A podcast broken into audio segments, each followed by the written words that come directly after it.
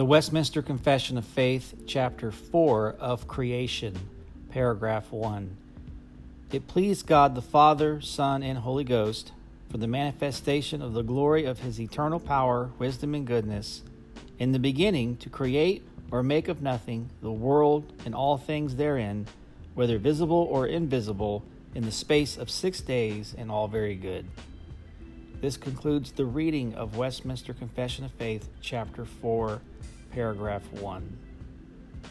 Brought to you by the reignofchrist.com.